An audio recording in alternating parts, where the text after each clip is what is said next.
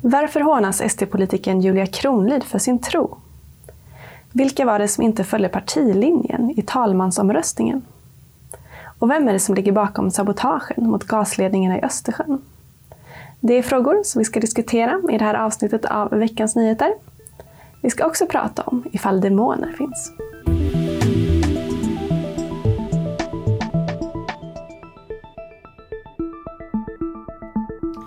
Varmt välkomna till det här avsnittet av Veckans Nyheter med mig Sara Andersson och bibelläraren och ledarskribenten Sven Almqvist.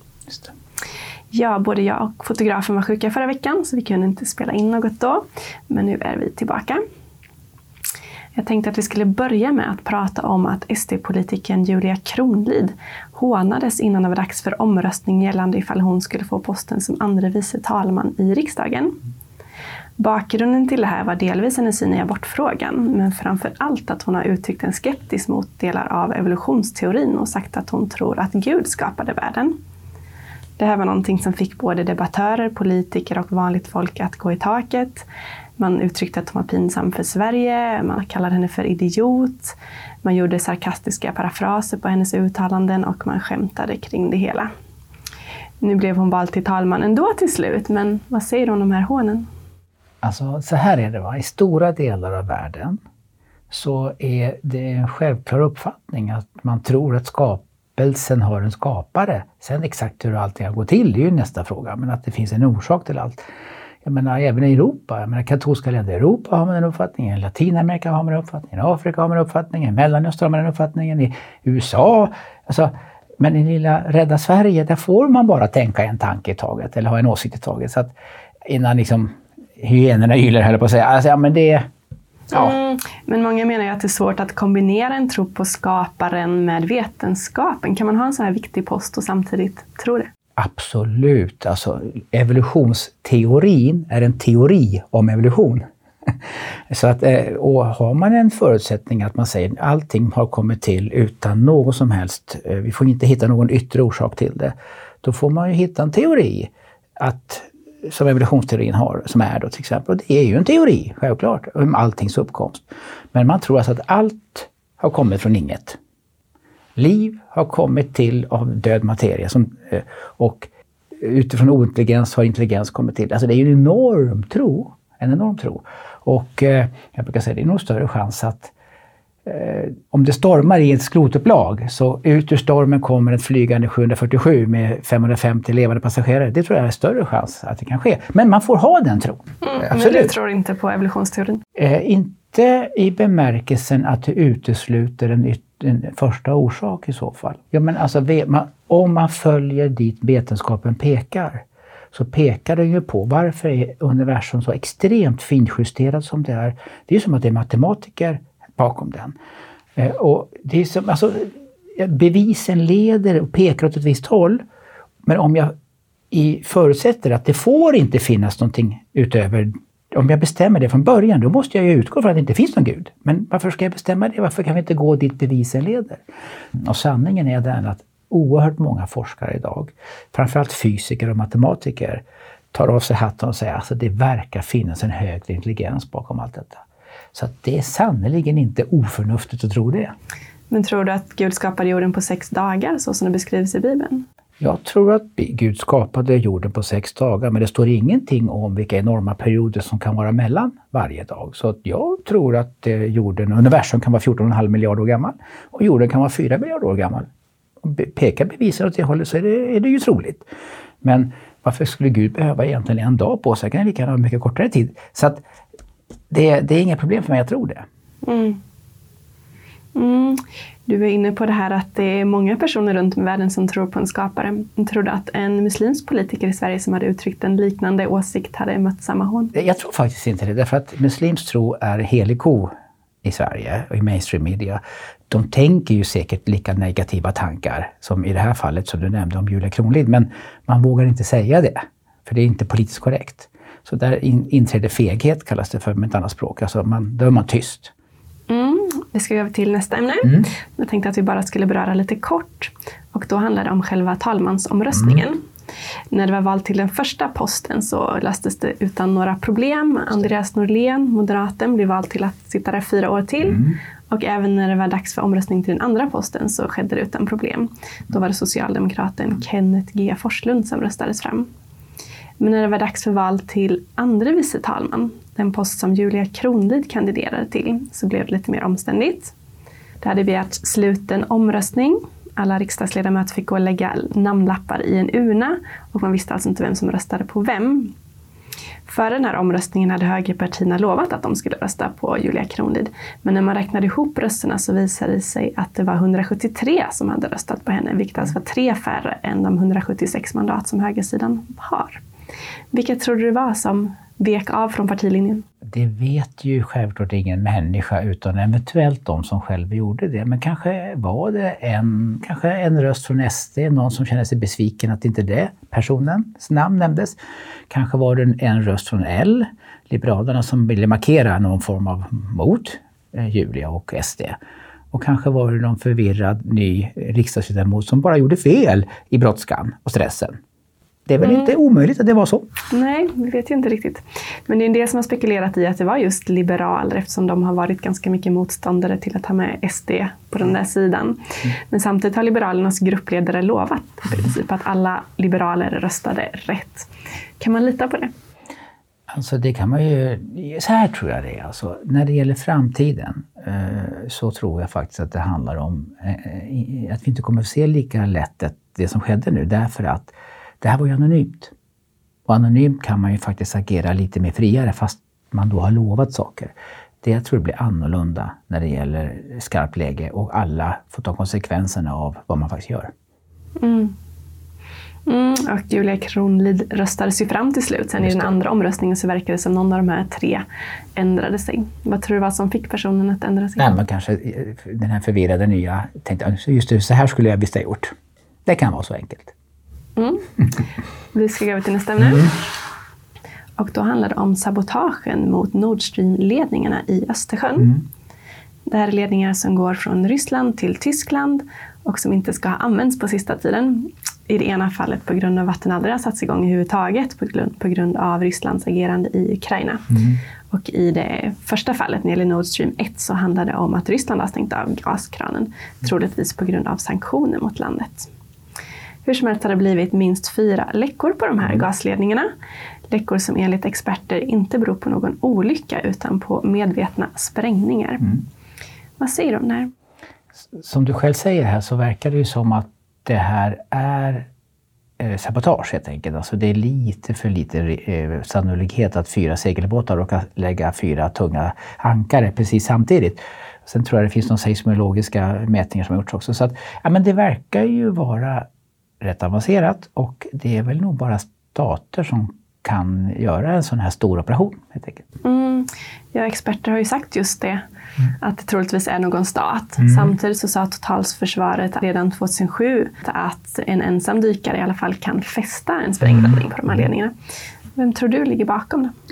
Alltså man ska alltid titta på vad är syftet vem vinner på någonting? Och då är det väl så att man gallrar fram tre länder här så är det ju Ryssland, eller Ukraina, eller USA.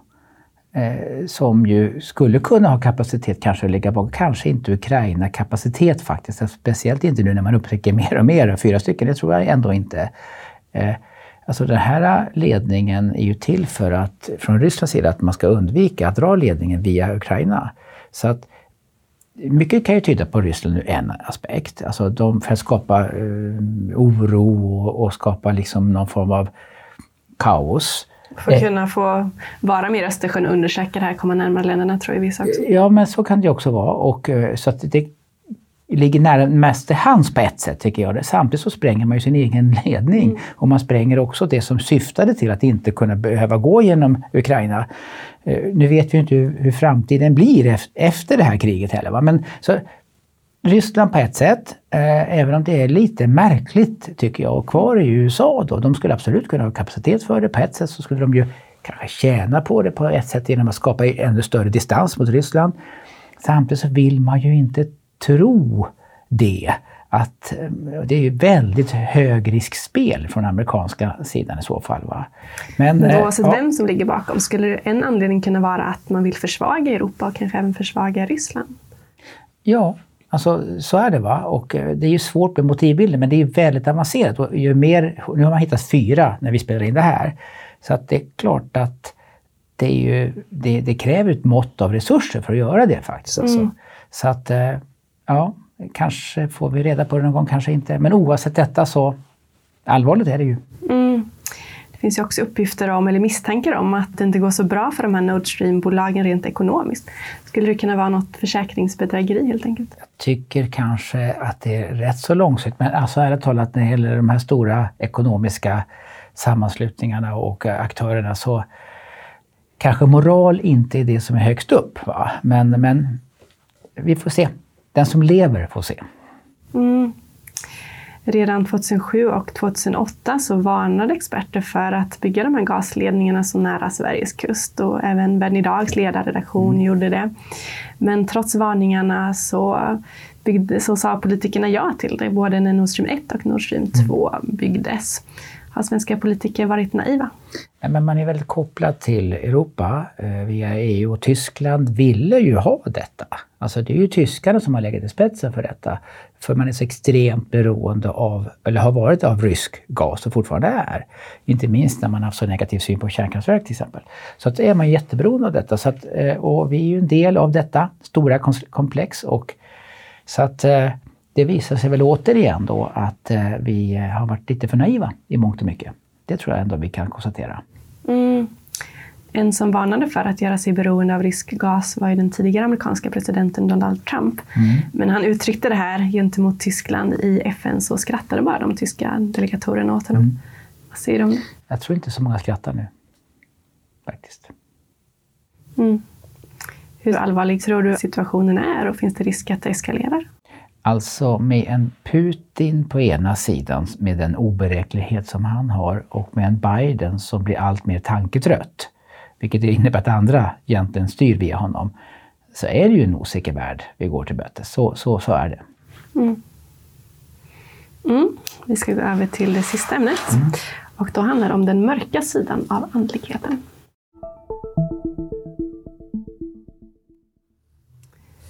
Ja, vi har fått in en del tittarfrågor om mm. djävulen och demoner och har utlovat att prata om det. Så det tänkte jag att vi skulle börja med att göra nu. Mm. Till en början, finns det demoner? Ja, det gör det. Rätt definierat svar ja. Eh, och det har ju lite att göra med vilken världsbild du har. Men eh, den världsbild som jag ser som ju eh, Bibeln talar om och som den kristna kyrkan i alla år, år, årtusenden har haft, så, så, finns det det. Hur ska man förklara, och jag brukar säga så här med lite annan formulering, att Bibeln ger oss ett språkbruk på ondskans entiteter och ondskan kan ibland ha personifieras. Och då använder den begreppet av onda andar och demoner. Så att svar ja, rätt definierat. Mm. Man hör ju ibland när det begås mord och sådär att den som har gjort det har haft röster i huvudet. Och det är många som uppger att de har röster i huvudet som uppmanar dem kanske att ta sitt eget liv eller döda mm. någon annan och så vidare. Hur kan man veta om det här är psykisk sjukdom eller om det de facto är demoner? Man kan säga så här att alla psykiskt sjukdomar och psykisk svaghet har inte med, direkt med demoner att göra, även om det kan leda till det. Eh, men alla demoniska aktiviteter får psykiska problematik här. Så att det är ett sätt att kunna hantera det. Och det här behövs ju någon form av erfarenhet och gåva att kunna skilja mellan saker och ting. Många gånger kan sådana här människor uppleva sig missförstådda av psykiatrin. De säger att det är någonting annat också. Så det ena behöver inte helt utesluta det andra. Eh, men eh, så själsliga problematiker måste med själsliga redskap bemötas. Fysiska, behöver med fysiska och blödjer så är det plåster som är bra.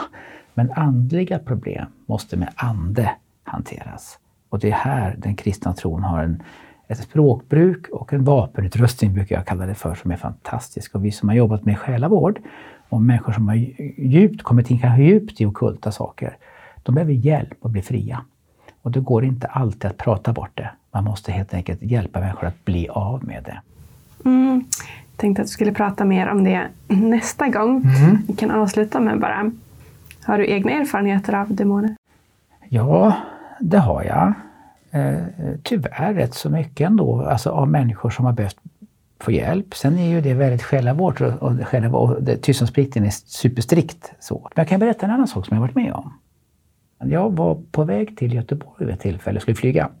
Sätter mig på flygplanet, jag har inga kors på mig, inga biblar, inget, inga, inga ber inte högt, men jag sitter tyst och ber. Bredvid mig sitter en dam, 70-årsåldern, mörkklädd, stilig dam på sitt sätt.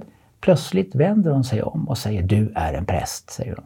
Och jag bara okej, okay, vad tänker du på? Jag, känner du mig? Nej, jag känner inte det, men jag vet, jag bara, inom mig känner jag att du är en präst. Okej, okay, det kan man ju säga. Alltså, jag har utspann ett samtal. Vem är du? Det? Jag är rikshäxa, så. Alltså. Och dina vibrationer stör mig. Säger hon. Eh, och så utspann sig ganska hett samtal. Så. Ehm, eh, det är lite svårt att lämna 10 000 meters höjd, eh, eh men eh, eh, där gav hon uttryck för en annan, annan sida. Så att det kan Ja, det var ett, ett exempel på att det finns en annan, människor som är väldigt medvetna om den andra, som jag kallar för mörka sidan. Mm. Det har varit spännande att sitta med på det planet och lyssna på er konversation.